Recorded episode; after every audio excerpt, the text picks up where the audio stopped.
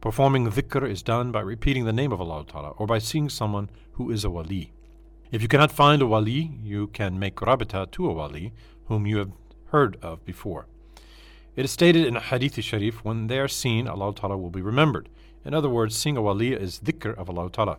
This is one of the hadith sharifs quoted in Irshad ut Talabin and Ibn Majah and Adhkar and Rabita i Sharifa of Abdul Hakim Effendi. And in the 11th letter of Dost Muhammad Qandahari. Rabita does not necessarily have to be made to the exact figure of a wali. When a person sees a murshid or reads his books, he will love him as he loves himself. For the murshid is the person who has taught him Islam correctly, who has saved him from worldly disasters and perdition in the hereafter, and who has guided him to everlasting felicity. When he sees him, or if he cannot see him, thinks of him lovingly, the fayds coming to the murshid from Rasulullah will flow into his heart too. It is stated in the 74th page of Maqamat i Mazhariya as Mukarram Khan was dying, they put Ubaidullah i Ahrar's skullcap on his head. Take it off, fetch my Murshid's headgear instead, for he is the person who caused me to attain happiness, he said. The figure with which Rabita is made does not necessarily have to be exactly the Murshid himself.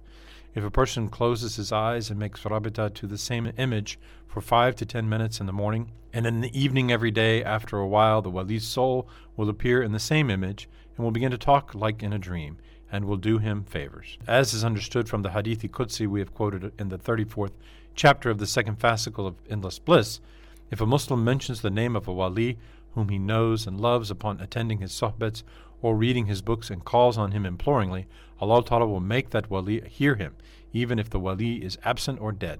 The wali will come and help him, inshallah. If a wali wishes to know about something that has happened before or which will happen later, Allah Ta'ala will make him know about it. Such favors and gifts which Allah Ta'ala bestows upon walis are called karamat. Badr ad-Din Sirhindi writes in his book Hadrat al-Quds that he has seen and heard of thousands of Imam Rabbani's karamats and relates more than a hundred of them.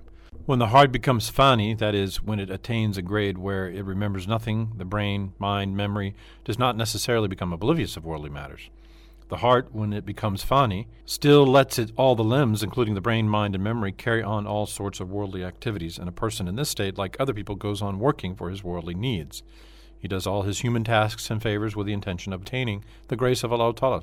Whatever he does becomes dhikr. It fulfills all its human tasks and favors with the intention of obtaining the consent of Allah Ta'ala.